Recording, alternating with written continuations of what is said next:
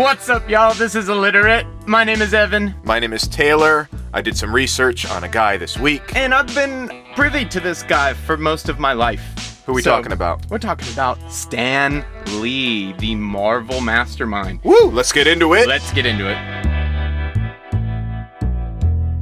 Uh, real quick, Stan Lee was an American comic book writer, editor, publisher, and producer. Uh, he rose through the ranks of a family-run business, Marvel Comics. Uh, you know it, I know it, everybody knows it. Rose through the ranks uh, to become the creative primary leader for two decades, uh, leading an expansion from a small division publishing house to a multimedia corporation that dominated the comic book industry and now the cinema industry. As and Avengers out. is coming out, or it has today. come out today. It'll be today, oh my gosh. Yeah, so that's I'll why we're there. talking about him. How we're did going this tonight at ten forty-five. You're going mm-hmm. pre-booked? Well, okay, so we'll cover this straight out.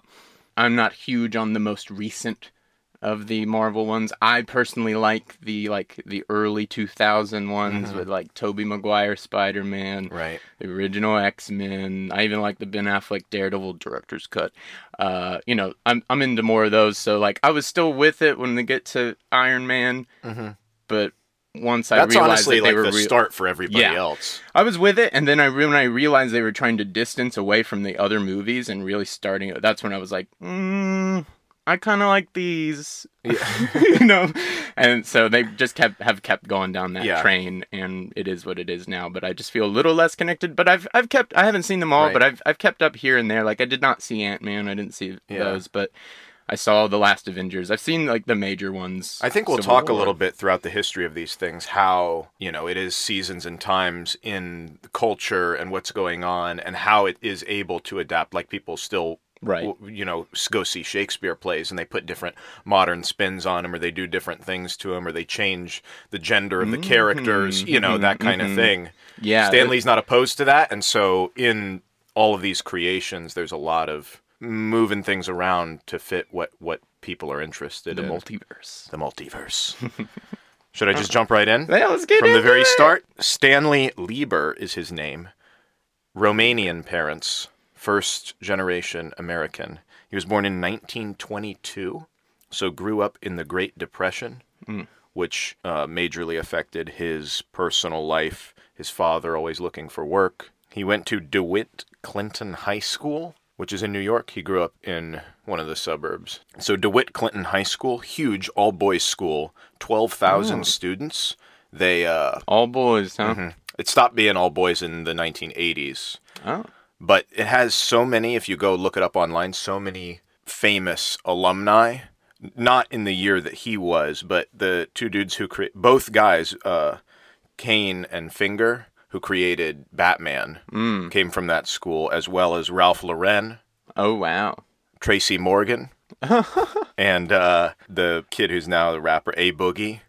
He went to the same school as Stan Lee. Wow. So just tons and tons of stuff. But obviously you can see if there's twelve thousand boys, you're going to kind of get right. lost in the shuffle. And so he was very bookish and reading books and minding to himself. He did work for the magazine of the school and...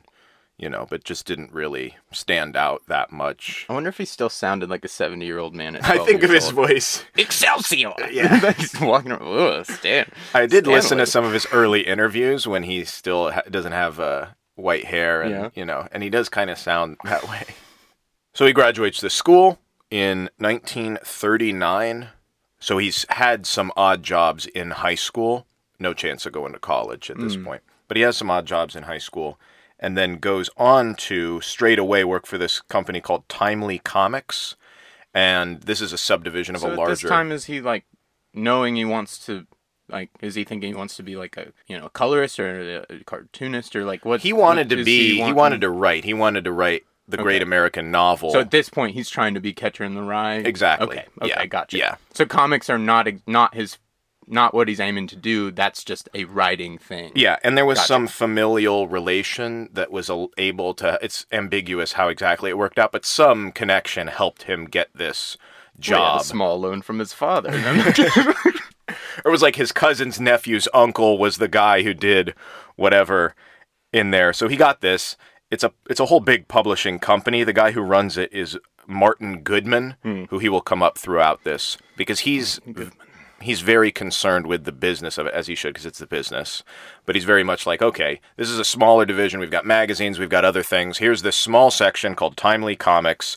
There's only two guys in it, Joe Simon and Jack Kirby. And Stan Lee comes into this thing. He's basically just the assistant, production assistant, gopher guy. He's filling up the inkwells. He's sweeping up the pencil shavings. He's getting them sandwiches. And uh, I'll take care of that, boss. Don't worry. I gotta, I'll be right there. And that's all he's doing the whole time. It's just the same voice. Mostly what they were doing, though, at this time with the comics was just these men's pulpy magazines, meaning like sort of lewd or provocative. Mm. That was what was selling at the time.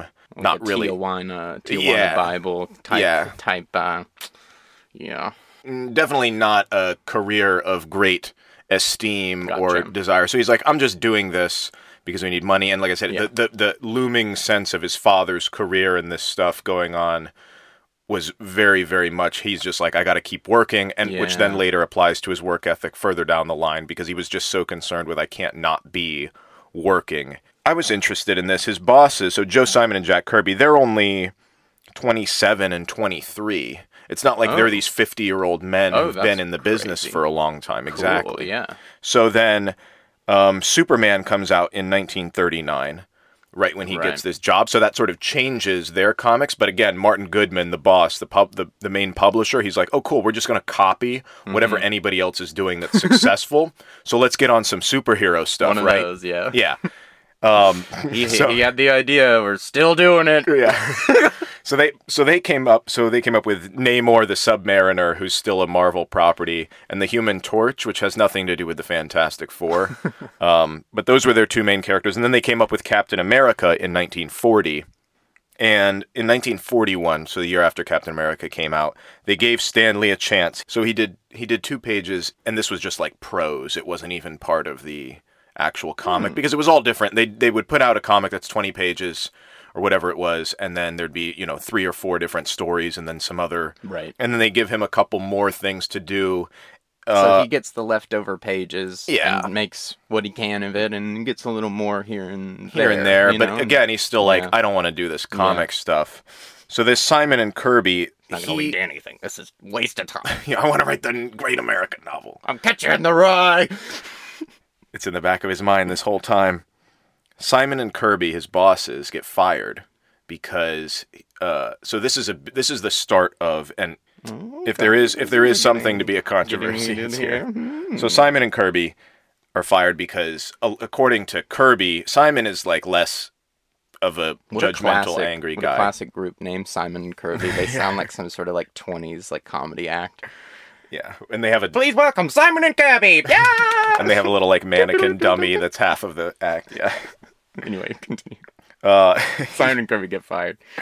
They get fired because, according to Kirby, Stan Lee ratted them out because they were oh. moon- they were moonlighting for D C. Oh. Because they were just... Everybody was trying to get work yeah. everywhere, any which yeah. way, and so they were doing stuff on the side, and so they were... So Martin Goodman's like, this can't happen, and Stan Lee knew about it, but Kirby thinks that he ratted told him, him or whatever. Well, is it true? Is he admitting it's true? What? That he was moonlighting? No, they. No, I mean, they, they were. They've come out and said it. Yeah, yeah, yeah, no, they were. But it was just the fact that he said that Stan Lee told that told on them. Yeah, but the point is they were moonlighting for D C Comics. Why is that? Why is that ever valid? It's like, yeah, but he told, and it's... Uh-huh. Well, this is also... And now we know. Right, so this is where the resentment stems from throughout, we'll get into, throughout the whole career of what's going on, and mm. they come back much later in the, mm. in the story. Um, oh. So now they're gone, and the reason he's called Stan Lee, even though I said at the beginning his name is Stanley Lieber, yeah. is because comics are stupid, according to him at this point, and he doesn't want to have his real name on it. So he just went by Stan Lee. Wow. And so then that was his comics writing name. And so he just kept that for the comic book. If you ever see some like gross pulpy Tijuana Bible written by Evan Russ, uh, I didn't do it. It was a dark time. If you were traveling in South America and you come across... Like, what is this piece of trash? Who is this? So now that they're gone... They gotta find another. They gotta find another team, right? Yeah, for this thing. Is Martin Goodman's like, up? yeah, he's like, nah, you can do it. So he takes over everything. Cool. He's the art director. He's oh, the wow. editor. He's everything. And he's getting freelance people to help him Hell out. yeah. He uses multiple names in this time frame because he can't, it can't be a one-man show. The credits. It's yeah. George Lucas, George Lucas, George right, Lucas, George Lucas. We, I made fun of that so much as a five-year-old. I just went, I'm George Lucas, I'm everything. Because it's like, edited by, recorded. Yeah. yeah. So he goes by Neil Natz, which is just Stan Lee backwards for some of the art direction. He goes by Stan Martin, because his middle name is Martin. Mm-hmm. He's just adding all these fake names into the thing, because he's a nineteen-year-old publishing comics. It's like uh, the score for Halloween. Uh, the John Carpenter film, the score is credited to the Kentucky uh, Bowling Green Philharmonic, which does not exist. Oh, they just wanted it to sound more. He just more... didn't want it to be John Carpenter. Oh. Yeah, he wanted it to sound. Yeah, he wanted it to sound more robust. That's funny. He's like, he's just from Bowling Green. He's like, yeah. oh, the Bowling Green Philharmonic does not exist. I wonder how many people in their early career do that, where it's like, yeah. actually, yeah. most of the stuff that we think of is just one person trying to make it look like that's more important than it yeah, actually is. Yeah. Or to, just to add value. He's nineteen years old. He's on his own. He's editing. He's art directing. He's doing all of this stuff. And then the next sort of phase of his journey in the forties, of course, World War Two. So he enlists ah, in the army. nineteen forty-two. World War Two. Now that's a movie. Yeah. He enlists. He wants to fight. And they're like, nah, you're too smart. We're going to use you for something else. So he starts doing these in, instructional films, the cartoons. Oh, cool. He's still freelancing for Timely Comics on the side, though. They're sending him stuff, and he's mm-hmm. sending it back. He's going got that the side gig. But he's traveling around. He's writing training manuals in the form of comics. Mm-hmm. I think we said in the Doctor Seuss episode, this is when they link up for a right. time. Right. Oh, cool. In this span Here of we time. Are. So it's interesting also because we said that Doctor Seuss already had an illustrious career in yeah. advertising, whereas Stan Lee is just a kid here. Right. Um, wow, that's that's so interesting. Mm-hmm. So I love that we only covered that a couple weeks ago, and then now here we are t- telling we're, we're, pe- we're treading the, the same waters. Yeah, yeah. Different directions, that's, all the paths we go. This is the this is the connection between them, and then he's back at it. At the end of the war, forty-five. The problem is comics are still seen as chump work. Mm. A lot has changed in the war. No more superheroes. Of course, Martin Goodman's like, well, you know what's popular? Forget the superheroes again. I love this guy. So it's like... What's selling? Do it! Yeah, that's, every picture of him, he has a cigar. Yeah, oh, yeah, I knew it, I knew it. For those listening, I was I was, I was miming a cigar, uh, and I was spot on. Two fingers. So he's like the Archie stuff, the, you know, high school romance, the silly relationship, mm. humor type stuff. That's what's selling now. Mm. So we're going to go for that. And then just it, it hits every single genre. It's like, oh, sci-fi's popular now. We're going to go into that. Dude. Romance is popular. Westerns are really big. Crime stuff is really big. So they, they're just hitting all of these different angles. Man, that must have been fantastic to just be able to be a writer because you're just like, man, that's that's my dream is to be assigned.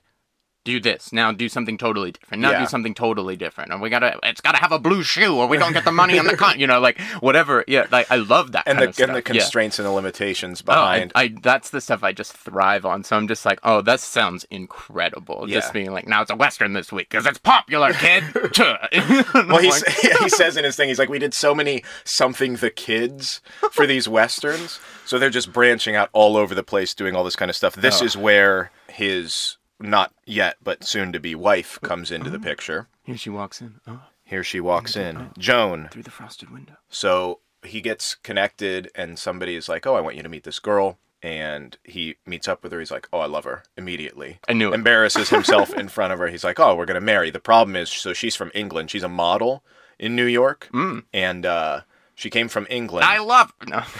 No. But she got married as a war bride coming over to some stupid army guy when she was in Europe. And then they go over together and she's like, I don't want to marry this guy. But the mm. divorce law in New York is super tough to get a divorce. Oh, yeah. So, but... Different the, time. The place in uh, the U S where it is not a problem is Nevada. Ooh. Reno. So Ooh. he's like, I- I'm going to send you over to Reno so you can divorce this guy. And then we're going to get married. Because you just got to be a resident for like six weeks or something. Tight. In Nevada, and then you can get your divorce filed. So he flies back over there. They get the divorce, go to the next door in the courthouse, get married. They... Mm-mm, you're mine now. There's nothing you can do about it. they off, they were married down. for sixty-nine years. Oh my gosh, she, that is beautiful. Yeah, she died at ninety-five in twenty seventeen. Yeah, and then he yeah. died in ninety at ninety-five in twenty eighteen. What a gorgeous life. Yeah. So sh- she is not going to be really Wait, mentioned. Hold on, let's go back. The, yeah. What you just described sounds exactly like parts of the plot to The Notebook. That probably Not happened to everybody out, in you know? the forties. Yeah, yeah. So maybe, maybe it's just a forties story. Maybe that's all. So she's not going to feature too much in this, but just keep in the back of your mind that she's strong, supporting him behind him on, on the way. Woman all the way through. In all of this. She does show up one more time, which we'll get to, which is his turning point and mm. how he was able to make the jump to what he really liked doing. Oh. Um, but she's in it to win it all the time. Joan is her Incredible. name. Incredible, Joan. But they're still in limbo because comics are not a success. So we've moved through the forties, now we're hitting the fifties. Another player enters the arena. It is this guy Wertham. Wertham. Burn comic books. He hates them. Oh. He's this psychologist, psychiatrist, wrote this famous his book. Birth certificate because he got to change that name. Wertham. It's Wertham. Comics are no longer seen as quality. Well, I mean, I guess they were never quality, but they're no longer seen as reputable to be given to children. Right. They sort of fall in the dark path. There's a full Senate investigation. There's a new, I don't know if you were familiar with the Hays Code in film.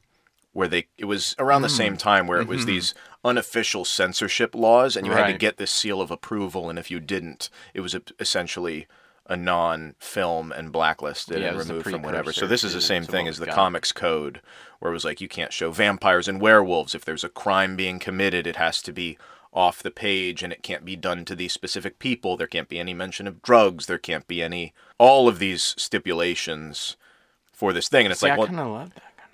Yeah, they didn't like it in the fifties. They didn't right. want it. So no, now, what I, no, I mean the I mean the limitations of like, oh, because like you telling me the roads I can't go down. Well, you're definitely highlighting the ones I can't. You know, like yeah. that for me. I'm you're, like that's not closed doors is not that's right. just a personal thing. Closed doors is not a, a dead end for me. It just sucks for the comic book industry because now they were doing all of these westerns and crime and horror and thriller, and that's what was popular to people. Mm. And now they can't do any of that. Mm-hmm. So they're like, well, w- like Martin Goodman's like, well, what are we going to do? What do the people want? We can't do what the people want. Yeah, we can't do what the people want.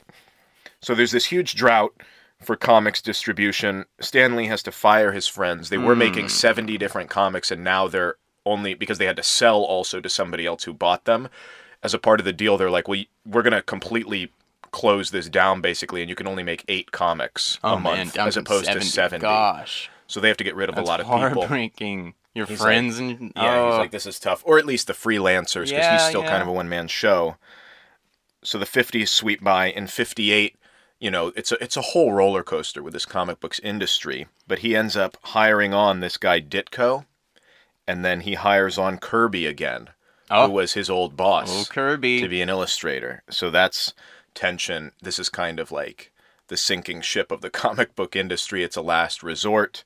I want to go into in this time frame because when Kirby comes on is when you really start to see his style and the way he goes about making comics and why this was so different from what was going on with D C, with these other places, mm. and essentially why Stan Lee is regarded as the ultimate comic book guy. Right? Yeah. So they dub it the Marvel method now. It was Stan Lee's method, but it's the way that you make comics. So traditionally what you would do is, or I guess I'll relate it to films, like you have a script and it's got everything in it. It's got the dialogue. It's got who's doing what. It's got what's going on in the visual elements. And then you hand that off to somebody else and then they make the film. With comics, that was very much the case where you'd have the script and it'd be like in panel one, this is what's going on. We look at the city. And then in panel two, we, we get closer in on the superhero as they're talking about whatever. Right. And then they have the dialogue, all that stuff. Stan Lee, to his credit, because he, they needed to keep churning things out and mm-hmm. because he was just, I feel like he's, even for all his bravado, he's a pretty humble dude and trusting of other people for this. Mm-hmm. So he comes up with the plot. It's much, very much like a short hour-long workshop kind of thing mm. where he's like, here's what's going on here. He has all the ideas. He's got the ideas for the characters, what they're going to be doing, that kind of thing. And then he just says, go draw it. Leave me space for the narration and the dialogue in each page. Huh. And do it, and come up with the twenty oh, cool. pages. Oh, weird. So he's like, we need to get from here to here. Yeah, yeah. This needs to happen in the middle, and this is kind of what I'm thinking. But they come up with the costumes, they come up with the characters, they come up, and he just has all of the, the verbiage and the narration yeah, yeah. and the dialogue. And so that's his signature oh, style, wow. is how it sounds. It sounds very colloquial, very like, you know, like a friend talking to you, over the top in the descriptions and the, you know, that's why he had the Amazing Spider-Man, the Fantastic Four. Yeah. He just really upsells it to people. I thought, wow, incredible. Everything yeah, was everything. Incredible Hulk. Yeah, just, that was that was his thing. Yeah, fantastic. Um, but just the, the loved, no the freedom, and so when people come on later, they get totally choked up. But Jack Kirby is super into this. Even and, and that's what's interesting is in spite of their yeah. tensions, they work so well together. And I wonder too if that's even part of it mm-hmm. is because mm-hmm. they were so at odds. Like if they were in the room together the a whole time, bit of a competition working yeah, on it. You're bringing your best, you mm-hmm. know. But because of this ambiguity to the creative process, it has created a lot of animosity between Kirby and Stan Lee, mm. or at least Kirby. Stan Lee's like, I don't know what this dude's talking about. Yeah. But like, Kirby's like, no, I created stuff. I came up with Spider-Man. Because you don't hear about Kirby as much. It's just like Stan Lee, the creator of all this stuff. And it really was, mm-hmm. a colla- Stan Lee wasn't drawing anything. Mm-hmm. So it was half and half. But, but to say that somebody created it, it's tough. Yeah. I will say, though, that he did start putting in, before anybody else, he came up with putting in all of the credits in the comics for who did what. Oh. Because nobody even know who, who was making the comics. Oh, wow. And so, in spite of the fact that Kirby's like, ah, he didn't give us any credit, and it's a Stan Lee everything, even within the comics, he was like, no, it was drawn by this, it was lettered by this, it was colored by this. What are you talking about? Did you read the back? yeah. Did you see? Your name's in it, man. No. But he becomes the face of Marvel. He becomes the face of sure. comic books because of his bravado and because he's the one that is orchestrating it all. Hmm. So Stan Lee That's had that smart. charisma to act as the face of the thing. Mm-hmm. And by proxy, Kirby's image and the way that he was represented got downplayed in the creative yeah. process. So that's the that's kind of what's happening. Doesn't sound as as ruthless as what happened with the Batman creator. I don't know if you're aware of that. A little bit, yeah. Yeah, the I, I I've forgotten a lot of the story, but there, if for anybody interested, there's a wonderful documentary on Hulu that they produced about mm. uh, the other guy that helped. Uh, it's Bob Kane and Bill Finger, and I'm sure yeah, Bill, Bill Finger, Finger is one the that other one. Yeah. yeah, so they've only now retroactively are going back and putting him on everything that's being made thus forth. Mm-hmm. So it's just a fascinating, fascinating story, and there's just a beautiful documentary about it. I highly recommend. That's very, very similar to this, but this, this uh, Bill Finger got intentionally screwed, mm-hmm. where it, this sounds more ambiguous and more just yeah. like accidental, and it's just like it's just yeah. So that's the fifties. Yeah, they're still churning out paltry content that he doesn't really care about. Always in the back of his mind, I'm supposed to be writing a great American novel. Mm. What on earth am I doing? Uh, it's nineteen sixty. He's almost forty years old now, which mm. is about the same time as his father started losing his jobs and work in the Great Depression. His father was around mm-hmm. forty years old, so it's like this is the time where, again, comics are in a slump. Martin Goodman's like, what are we going to do? What do the people oh, man. want? Martin Goodman sc- scratching at that desk again. What do we do? I love this guy. Yeah, he's a mess. Um, just constant, just constant like worry, just like what, what's happening this week? But it's great for Stan Lee because yeah. they're just churning out, churning, and then that's why he adapted his process because he's like, we got to keep right, stuff going. Right, right, right. We got to get these artists paid. They can't be waiting for two weeks for me to come up with a script. So I'll just tell them something, let them draw, we'll figure it out. On to the I, next I thing. I love when, you, when when especially artists, man, find a workflow to just make things, make the magic happen. It's like the like the South Park guys, like it's incredible what they get done, how fast they get it done, how dialed in it is. Except none of it's written. You know, like yeah. it's it's insane. It's There's a also a documentary process. about that if you want to go find that. The South Park documentary. Just about how they make it. It's mm-hmm. like twenty-four hours to air or something like that yeah. is what it's called. And it just is, you're with them in their studio from beginning to end on an episode. And they do it in like no time flat. It's nuts. Mm-hmm. But I just love when, because it's totally unorthodox. Nobody does. They figured it out themselves because it was the necessity of the project. It just, this is how we have to do this. If we're going to make this content that's going to say this every week or every month, you know, whatever, yeah. however, however often it was, it has to be done on a, you know, like they just figured out what they needed to get what they, how, how, what they needed to do to get what they needed. Mm-hmm. And it's just nuts. So I just love seeing anybody find a workflow that's unorthodox that just does produce results. Yeah. Especially, I love it when artists do. It also makes Stan Lee, in this case, indispensable. Yeah. Because it's like you can't, if that, and that's a, a huge thing in, in a workplace where it's like, absolutely. If you need, not just, like you can't train anybody to do this. He's the only one that has the mental capacity. And now that he's forty, the experience, because mm-hmm. this is the only job he's done since he's left high school. Golly.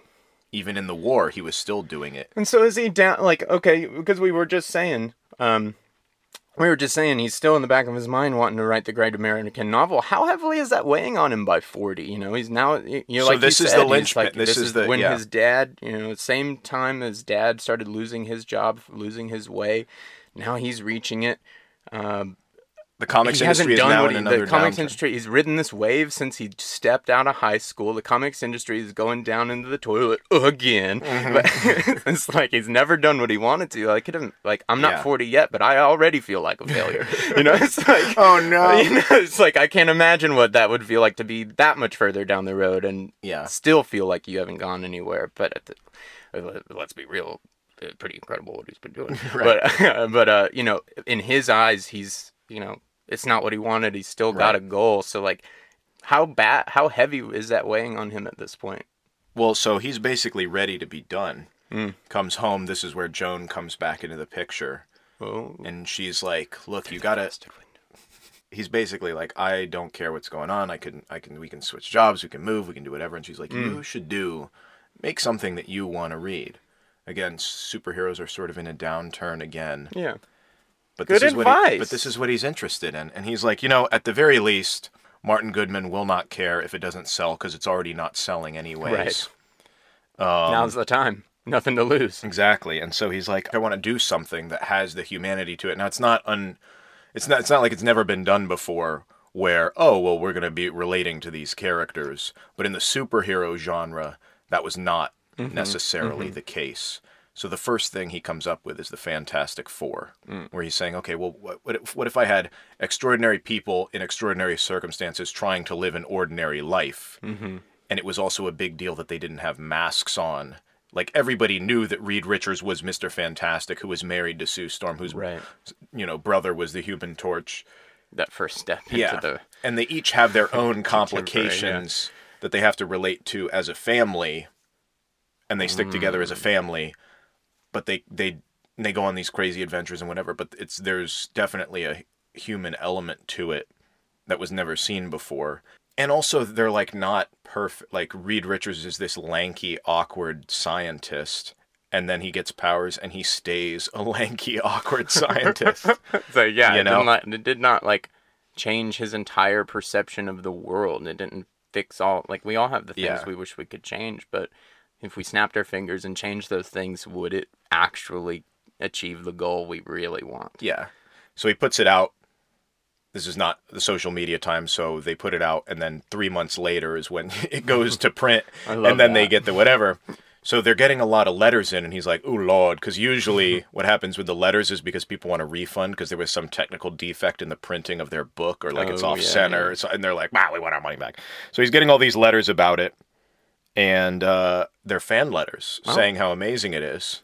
Oh, wow. And he's big That's on so answering cool. these letters, so he's answering all of them. Uh, um, I wonder how much one of those goes for auction on that T V show. It's like, here we have an original Stan Lee fan Fantastic letter. Four. Fantastic Four dated nineteen... What, what was it? Yeah. yeah. It's like... You watch the Q V C. No, I'm thinking... I'm, I can't remember the name of it. It's the... Uh, it's where people bring in their old... Oh, Antiques, Antiques Roadshow. Antiques Roadshow! Man, where have they been? Oh! They're still on P B S. Oh, thank God. Season one like, million. I was hoping it wasn't like Richard Simmons. No, go on. If you're wondering where he is, go look it up. He's gone. Uh, and he's never coming back. Never, ever. But, uh, yeah, I want to I want to see, wonder, I wonder what one of those old... And Stan, I wonder what Stan Lee handwritten things would go for, like, from the sixties, like, from the forties, fifties, and yeah. sixties. Well, especially like, now. Mm-hmm. They have a he has a private museum library kind of thing. Oh, really? Yeah, where they have a lot of his stuff because he was also because of the churn of this, mm-hmm. he didn't really save anything. He's like, "Bah, it was a script, and then it was on yellow paper, and then we threw it away." You know what yeah, I mean? There's yeah, yeah. we're making seven trillion garbage. Things, so, I want to write the Great American Novel. Yeah, So he didn't really. So that's also. It's probably worth a lot more right now because of oh, that. Oh man. Um, what know. time? What what? What year? So this is in the early sixties. Okay. Yeah, because in nineteen sixty is when he turns forty. His his wife gets back with him and is like, "Yo, you gotta you gotta make what you want." So they're still doing their yeah. thing. Superheroes are coming back. People are loving this stuff. Um, Fantastic Four was a hit. Fan Fantastic letters. Four was a hit. Fan letters all over the and place. He answered them. So then, they it becomes its own thing. He comes to Goodman against his better judgment and is like, "Hey, I want to do this thing called Spider-Man." Huh? Spider Spider what? And so he explains it to him. Goodman's like, "Nah, you can't do that. A, people hate spiders.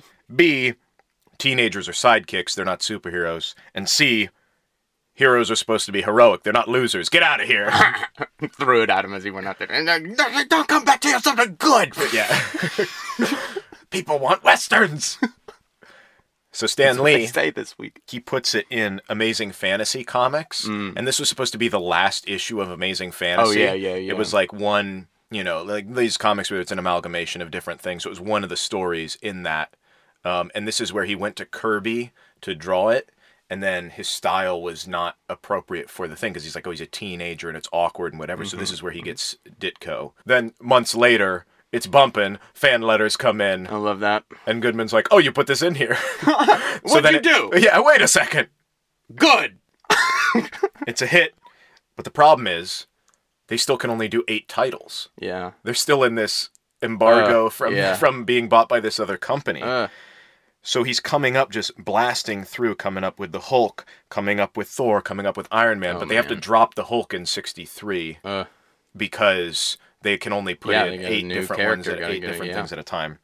The Avengers also comes out in sixty-three, mm. and the X-Men also comes out in sixty-three. So the My early sixties, God. He just went on a landslide after this Fantastic Four. He was like, we're going, we're going, we're it's like going. His mind just opened, superheroes! Yeah. Onto the page. And uh, so the two other things that he does that are different in comic books that separate him from everybody else in this time frame mm-hmm. and forever is he wanted, kind of like social media now, fan engagement. He didn't want it to be this weird separation mm-hmm. between you pick up the comic, you read it, and then you throw it away. He's like, no, there are people behind this. We want to know what you think. Well, we broke down that barrier and beat it with a de- yeah. beat it with a bat. Smash, like, subscribe, comment. Yeah, no, everybody thinks they are a corporation. On their own. That's the difference. It's it's it's been the artists on the corporation side trying to bridge the gap to the mm-hmm. to the audience. What it's really become is pulling the audience into the corporation, right. And now you can be a part of them and not get paid. Yeah, you can help us with everything, and then thanks.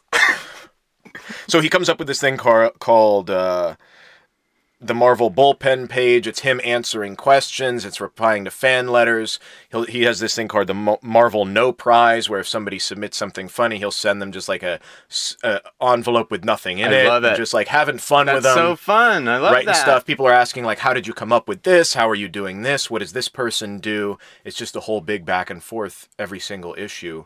He's putting forth all this effort. I think that's what goes unnoticed. Maybe it's like that's like a ton of extra stuff yeah. that potentially has no return, but that's just why people are buying it. The return is, to... is just the the buying it, the engagement yeah. at all. Yeah, that's I love that.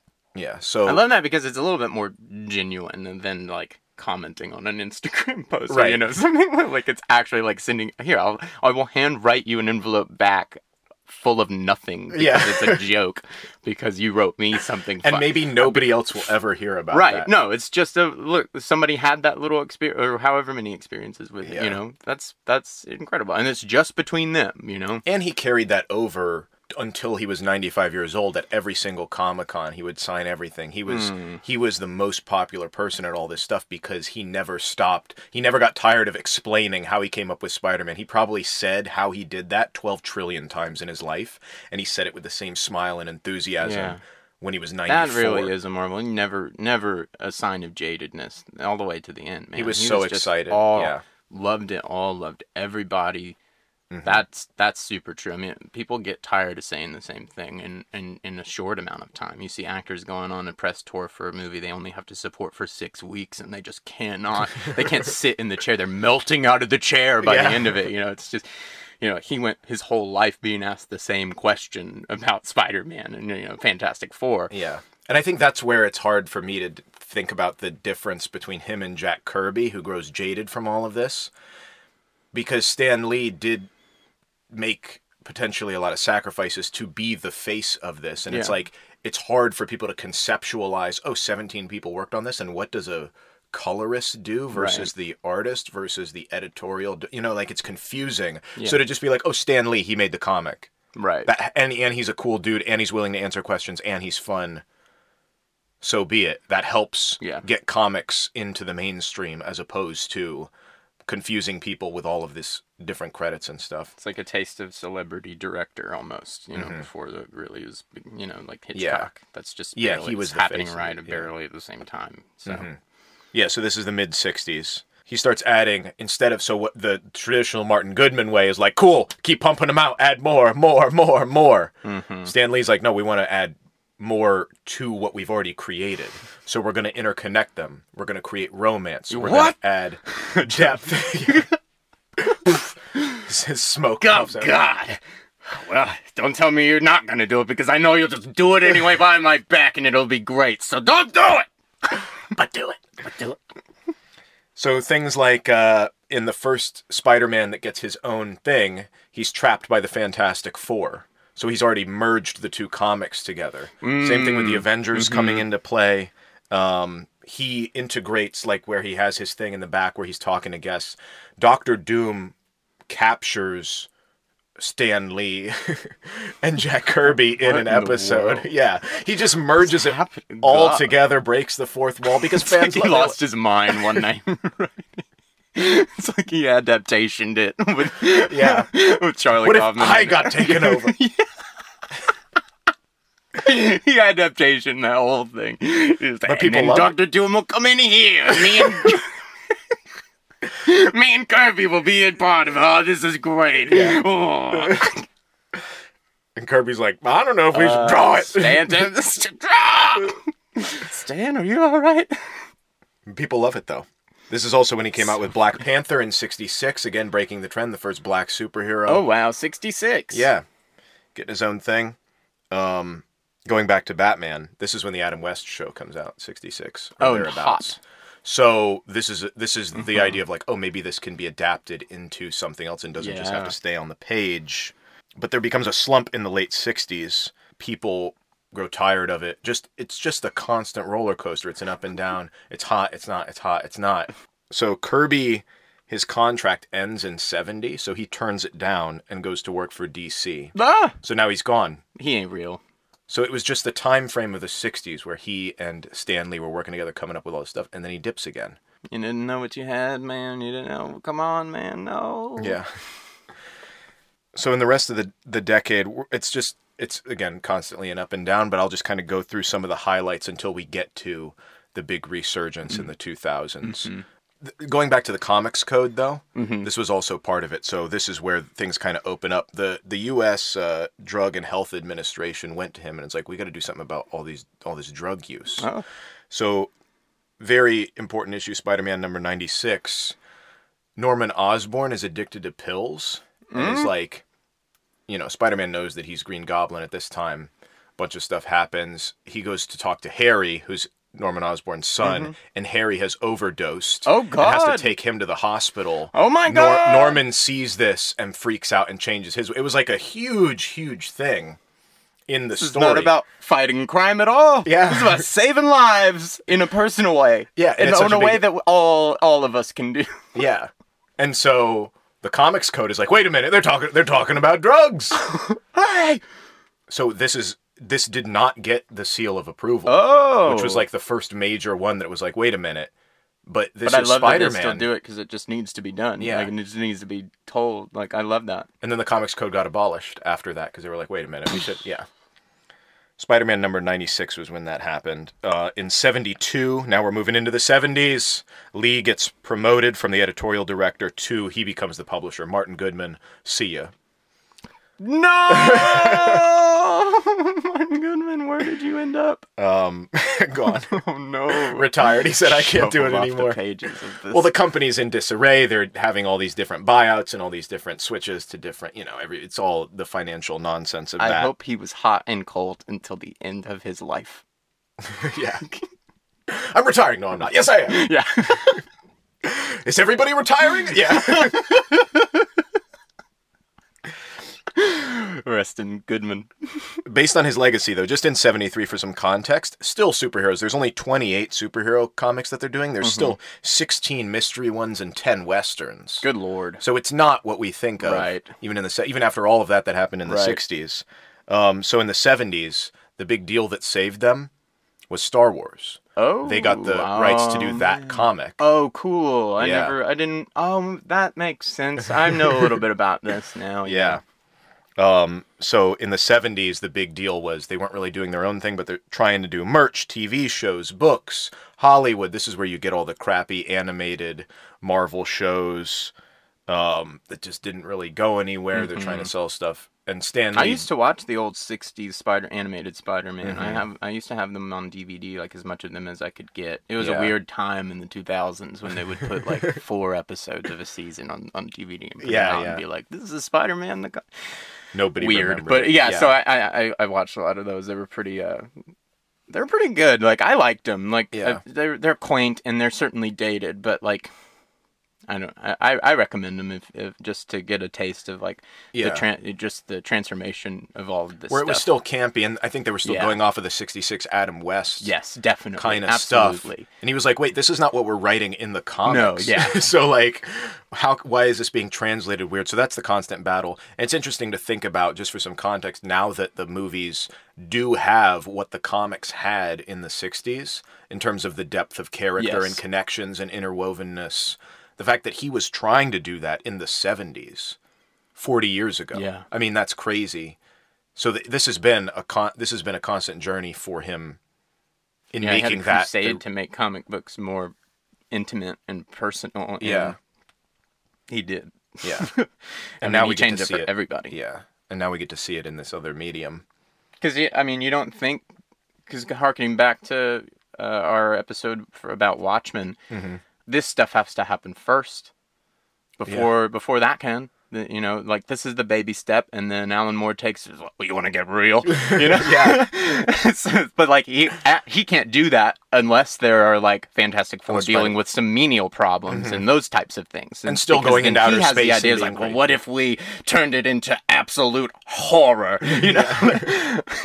So it, it's, it's interesting to see how, you need these yeah. these baby steps from different people, and, and everybody's input mm-hmm. helps the, the medium, and everybody gets to add their little piece if you're lucky. Yeah, um, that's I like, and I I like that being able to. Now we're talking about three different episodes here that yeah that that Inter- intersect. Yeah. Even the human beings in their lives yeah. intersect. Yeah, yeah, yeah. So speaking of the intersections, the baby steps.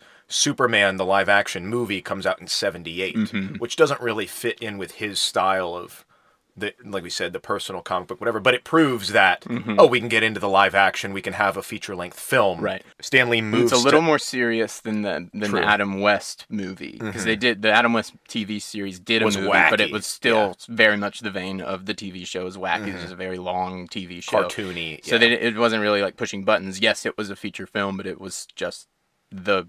comedy that mm-hmm. we knew in the in the T V show. That so this was actually uh, another step in the yeah. in that direction. Being like, no, no, no, this could be its own. You know, this could. Well, if we take this a little more, it's not quite the book, but it's yeah. a little more the book, and certainly than than the way they went with Batman. Right.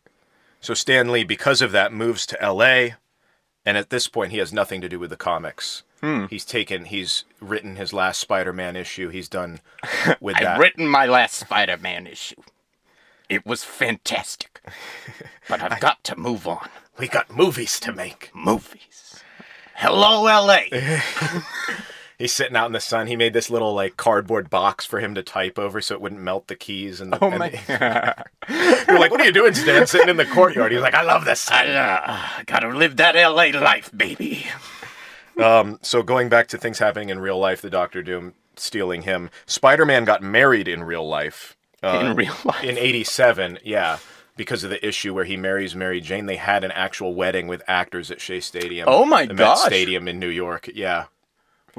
And I'm going to put in the email, but there's the Good Morning America oh piece God. on it where they interview Spider-Man and Mary Jane. No way. I have, I have no memory. Oh, I have no recollection. I have I'm not, never never knew this, but I've got to see this yeah. immediately. It's wild. And Stan Lee's there, and they're like talking to him, and they're like, oh, this has been a long time. But it's also weird because like they're sort of circus. It's like... breaking the fourth fourth yeah. wall because Stan Lee is there who made them, and they're like asking him why he decided they should get married. It's like, I don't understand what reality we're in. That is world bending. Do not show that to a child because it will take years to sort that out. Yeah, so that's kind of where he's at, where he's trying to get the film stuff going on. He's trying to incorporate other things, but he has nothing to do with the comics in terms of the creative process. Mm-hmm. They're kind of their own machine now. Well, he gave his... Well, I mean, and that makes sense. He, like, he did his mm-hmm. part. Now the new generation, he can still kind of shepherd this thing, take in the company in new directions while people now know how to make these stories. Now they're they're breaking their own ground because he's laid some baby steps. Now yeah. they're going in those directions. They're going in directions that he can't because he's given what he could to yeah. that area of it. Now he's focused in a different area. They're still they're still going downhill, though, in terms of finances. They get bought by a larger company. Yeah. In eighty-nine, the Batman film comes out, and they still have not been able to create anything in a different medium mm-hmm. that matches what D C is doing. In nineteen ninety-six, they have to file for bankruptcy. Good Lord. Marvel does. Where was I? What happened? I'm four years old. Um, what, I wasn't giving my piece. I wasn't giving my part. You weren't doing it? You weren't buying any of their comics? Uh. God, um, Evan. They just had poor acquisitions. The guy that bought the company, he was investing in trading cards, and the way that the system was set up, people would buy like five issues of a comic so that they could get all the cards, but then people got tired of that, or they're like, I don't have the money for this. Yeah. So it inflated their numbers, where it was like they weren't actually selling this many copies. It was people were buying them so that they could get the five different trading right, cards. Yeah. Gimmicks. So they merge with Toy Biz, hmm. who Avi Arad... was a part of it, and then he started the, oh, the, all the film that's stuff. How he and comes then he, in. Yeah, how, interesting. He's the toy I've guy. always known about that guy because I, obviously I've been interested in the movies since they started making them. And for those um, that are listening, you'll see his name on all of the yeah. old, like the X-Men, the first Spider-Man, all that. If you stuff. You watch any listed. special features, man, he's going to be there. He is the Marvel cin- cinema guy at the um, start. Yeah. yeah, so he came from Toy Biz when they merged, so that they could oh stay God, afloat. What a in career! ninety-six So he's doing toys, and, and then, then he comes over to comics, over. and then he becomes a f- film, film producer. Yeah, like, and not only a film producer, but he also like he is the mastermind behind what they started, mm-hmm. what we're in the middle of now. Yeah, he's not from Hollywood. He's not a Hollywood guy. He's right. a toy guy. Yeah, comics, movies changes the face of like. We are, st- I don't I don't know if anybody's aware of it, but we are stuck in a cycle of recycled properties right now mm-hmm. in cinema. And it's partly because of what Marvel has set up. This universe yeah. is out of control just because people, everyone wants to do it. Say his name again. Avi Arad. There he is. Yeah. He started it. So All Stan Lee sort of gets removed from that a little bit. He's still involved, but he's... still wanting to create stuff. He's yeah. like, I want to do my own thing. So there's this guy, which is a very weird diversion in his history, and this happened in the last years of his life, so it's kind of unfortunate, but he recovers from it. But he knows that he's done with the Spider-Man and the and all that stuff, because technically, so Marvel owns the copyright and the pro- like sure. he doesn't have any. He gets money on the back end right. for those things, but he's not. He has no say in them. So he right. wants to create his own stuff. He wants to yeah. do his own thing. There's this guy named Peter Paul, which is super weird. Well, where's Mary? Yeah, Peter Paul happened? And my wife Mary. His name is just Peter Paul. He proposes, because this is in the early two thousands. Dot-com era is coming about, mm-hmm. new media. Mm-hmm. Stan Lee's got his finger on the pulse, but he's old. So he's like, I want old somebody. Yeah. So this guy comes to him with this proposition for this company, which they call Stan Lee Media. At this time, Marvel is still sort of shaky. They haven't made any of the movies. I read that Michael Jackson was actually considering purchasing Marvel. Oh, wow. But that acquisition never went through. So it was like anybody. It was anybody's game. Anything could happen so with I this stuff. So I could just have him? That would be great. Thanks. But he didn't. He didn't. But he did with the Beatles. I'll take these. These. Are, oh, wow. it's, it's a weird world in the early two thousands because of the internet. Um, this Peter Paul guy, though, if you didn't research on his background, I'm not going to. No, well, if you did, I name did. Makes me uncomfortable. He got in trouble because he was he frauded the Cuban government. He was like selling uh, coffee that didn't exist, and then his plan was to sink the ship on the way. So they never would mind. Never this have guy to, rules. I'm gonna go look this up. They would never have to uh, actually send the coffee because like, oh, the ship sank, but there was no coffee to begin with. Oh my with. God! But that was found out because the ship didn't sink, and then. Uh, And then earlier on, this is in the eighties, he was found trying to get into Canada, but he was using the alias of a dead man. like, like, but why? Who are you trying to hide? Just, those are two of the big things. But I don't, Stan Lee, I guess, didn't do the research. What in the world? So he, this whole company was a mess. It was all financially a disaster. He tried to run it's away. It was rambling a rambling con man. It's like, hey, Stan. Yeah. It was a Ponzi scheme. He's a nice guy. It's kind of like the Fire Festival, though. It was oh, securities man. fraud. So he pumped up the stocks, bought stocks, you know, using fraudulent yeah. checks, all this stuff. So then the investors, it makes it look like it's this bigger thing with all these celebrities involved. And Stan Lee's corporation, he didn't really know how it worked because it's like Stan Lee doesn't own Spider-Man and Captain America, all these things anymore. But he was telling people that. Right. So like, oh, this is the new Marvel. It all went to hell. Good he Lord. got years in ten years in jail. Uh. And this is when Stan Lee is now seventy-nine years old. Yeah. You know. So they thought, oh well, this is how this guy fades off into obscurity. Na na na na na na na. X-Men comes out in two thousand one. Hot, man. Yeah. I was all over that. Now we're that back. Was, uh, that yeah. was it. Now we're back in the scene. Stan Lee starts another company called P O W. Hmm. And he's doing, he's just all over the place, doing all different kinds of stuff up until ninety-five, till the very end of his life. I'm not going to get into the millions of different things, but he was like working on a musical, and he was consulting with Activision for the video games, and then of course all of his cameos, mm-hmm. but he was writing other comics, and then dipping his toes into like web comics, oh, and wow. just doing tons and tons and tons and tons and tons of different stuff. That's cool. Oh, so the the thing that happens in the two thousands that I thought was interesting, which appears, I think, in Iron Man mm-hmm. as a kind of a little inside joke, he started developing a friendship with Hugh Hefner, uh-huh. who almost had the same life as him, but just in a different arena. Right. Because they both came into this world of publishing, but where Timely Comics was making the smutty, pulpy stuff at right. the same time, Hugh Hefner went along with that and created Playboy. Yeah. And then Stan Lee created comics. Absolutely. And in the Iron Man, he plays Hugh Hefner in the cameo. Oh, wow. Oh. You know? Oh, yeah. Wow, that's cool. But they kind of have a similar energy, and they're goofy old men, and yeah. you know. That makes total sense. Yeah. Like, as soon as you say Hugh Hefner, and go, bing, bing, bing, bing, bing. And they were like in New York at oh, the wow, same yeah. time, and they were. They, it was just very divergent. He was influencing kids and young adults, and Hugh Hefner was influencing young adults, young adults, in, a, in the yeah, in a different way.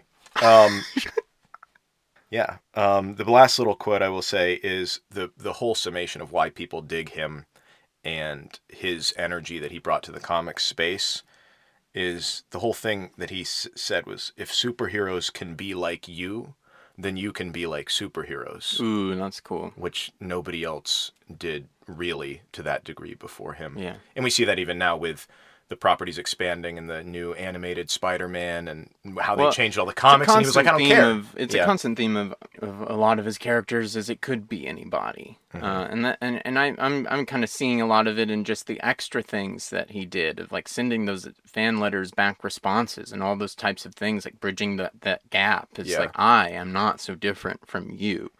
Um, so it's, it's, it's beautiful to look back over such a long life and see so consistent. The same energy. Same energy. Because he could have faded authentic. into obscurity yeah. at any... any he could have faded in the seventies. Any time, man. And yeah. he never did. I mean, right up to the end. It's not like we all didn't know when he passed away recently. It's like... It's not not like we... Anybody who's going to movies nowadays, going to a Marvel movie, you expect to see that Stan Lee cameo. You're looking for it in, in all of them. And so I think this Avengers movie that's coming event. out today, this is the last one. Perfect. Yeah. God, it's going to be perfect. Yeah. So, Evan, I've told you a little bit about the man, a little bit. the Stan the man, a lot of bit. What uh, what do you think? What do you think is worth talking about? Oh man, so much. Uh, when he was uh, creating new names for himself and, and giving himself titles of stuff, because he, he's doing yeah. it all. You yeah. know, the Halloween John Carpenter thing. He's he's doing it all, trying to make it not look like it's just him or just you know.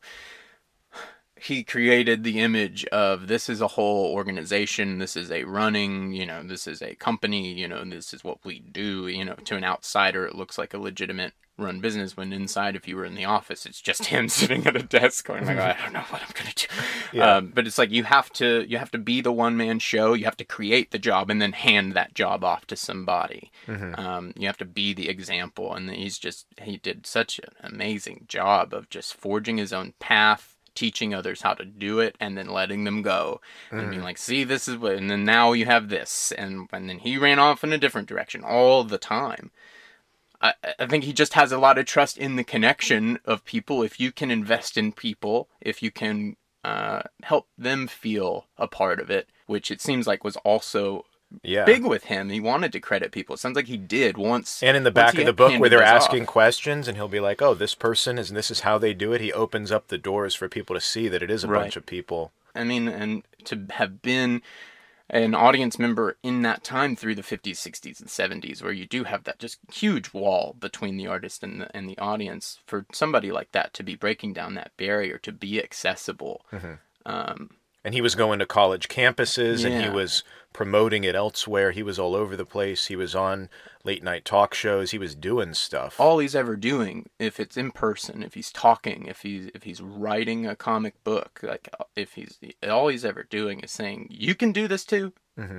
That's why it connects. I mean, people see that in themselves and they go, "Oh man, I'm not alone."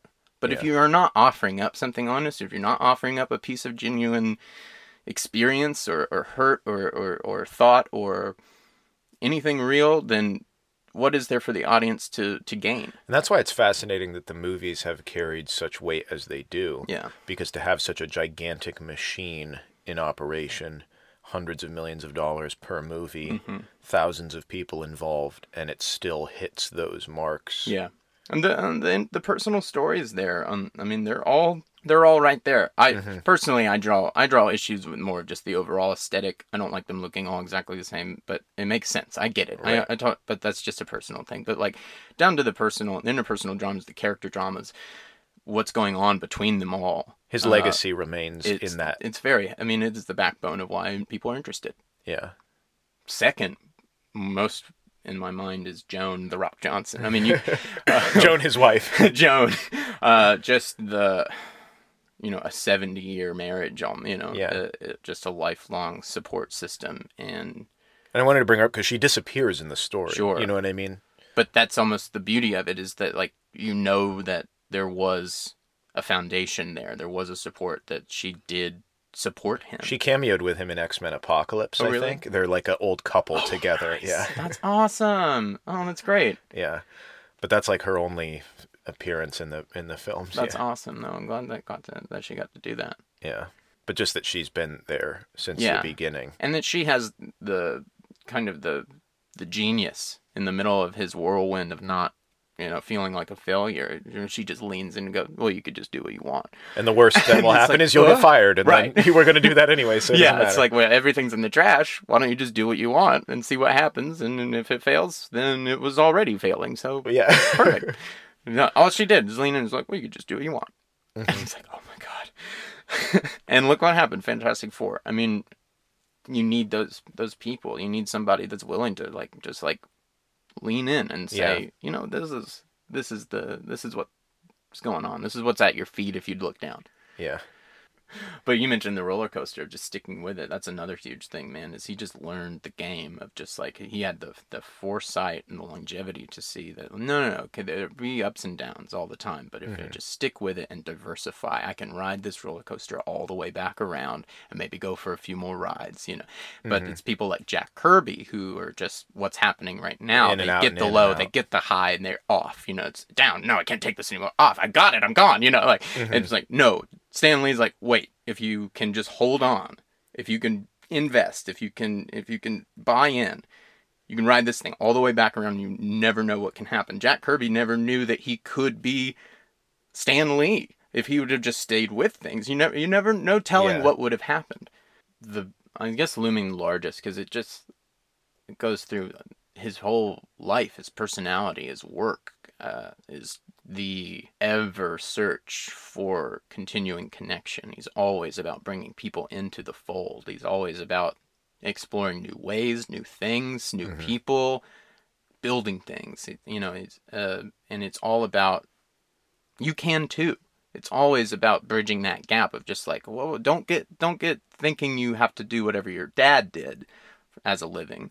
Hold on, whoa, whoa, whoa. What are you, what are you about? Yeah. You know, um, it, it, it's fascinating to, to have had somebody of his stature now from the, the hindsight of it, but his stature through the sixties and seventies actually being available. And the endurance, yeah. Oh my gosh, it's unmatched. I mean... Because people, people fade out, people disappear, and people get off the roller coaster. Like with these, now we're seeing these uh, cameos that he has, and it's interesting to see his, maybe it's a purposeful injection of himself into his work. That's because it's his nature. But like we were talking about putting him, putting getting attacked by Doctor Doom so early on, and then he himself as Stan Lee, the person, is in some of his... Yeah, that happened. That ends up happening a couple more times, like in some cartoons and stuff, but yeah. I never knew it happened. He's on The Simpsons. I mean, he's all over the place, but just that that legacy is he's he is now, not only the work is the representation of him and what he struggled with, but he is that work. Yeah, literally. He's exemplified the, the everything he's... I mean, it's it's amazing. Like, and because he's so put himself authentic. in it, he it will, he will never be removed from it. Right. Where you'd be Ever. like, oh, what? Who did that? What was that about? Right. I saw that, but I don't remember anything. He will always be synonymous with the superheroes. He's he's of it just as much as the characters. Yeah. He is a character in it now. I mean, he... Bizarre, you know, it's, it's but incredible at the same time. Amazing. This was a this was a really fantastic one. I really enjoyed this one. Would you say it was an incredible, amazing, I would super? Say, oh. Oh man, this was the excelsior of episode. He's copyrighted that phrase. No, gotta bleep it. No, no. This this was. I mean, I always hoped and and assumed that he just was a genuine, authentic guy, but it really is. It's like. So relieving to like, oh man, no, he was like, he was consistent and authentic and just wanted to bring people in yeah. all the time. Yeah. Um, even when they couldn't see that. And that's that. I mean, that's, and I mean, did he ever write that novel? I don't think so. You know, no. It's like, so. He wrote a poem hmm. that was in a section of uh, interviews that I read. That was his favorite poem that he wrote. Hmm. But uh, no, he never wrote. Never like wrote the novel, but his whole Gosh. work is right. a great American and, novel. And I, yeah, no, I think so, and I think it, it goes far beyond. I mean, modern mythology. Yeah, no, it goes far beyond having written one piece of, of American literature. That he has created and permeated pop culture and the zeitgeist of current culture of current pop over culture. I mean, sixty years. It's insane. It's amazing. Yeah, as you go see Avengers. In the coming weeks, I'm sure you will, and all the memes and all the jokes and everything that follows after this movie, be thinking about started from the comic book, started from this one guy and the team around him. It's all about not being so different than the person next to you. Yeah, beautiful. Cool. All right, guys. Well, thanks for listening so much.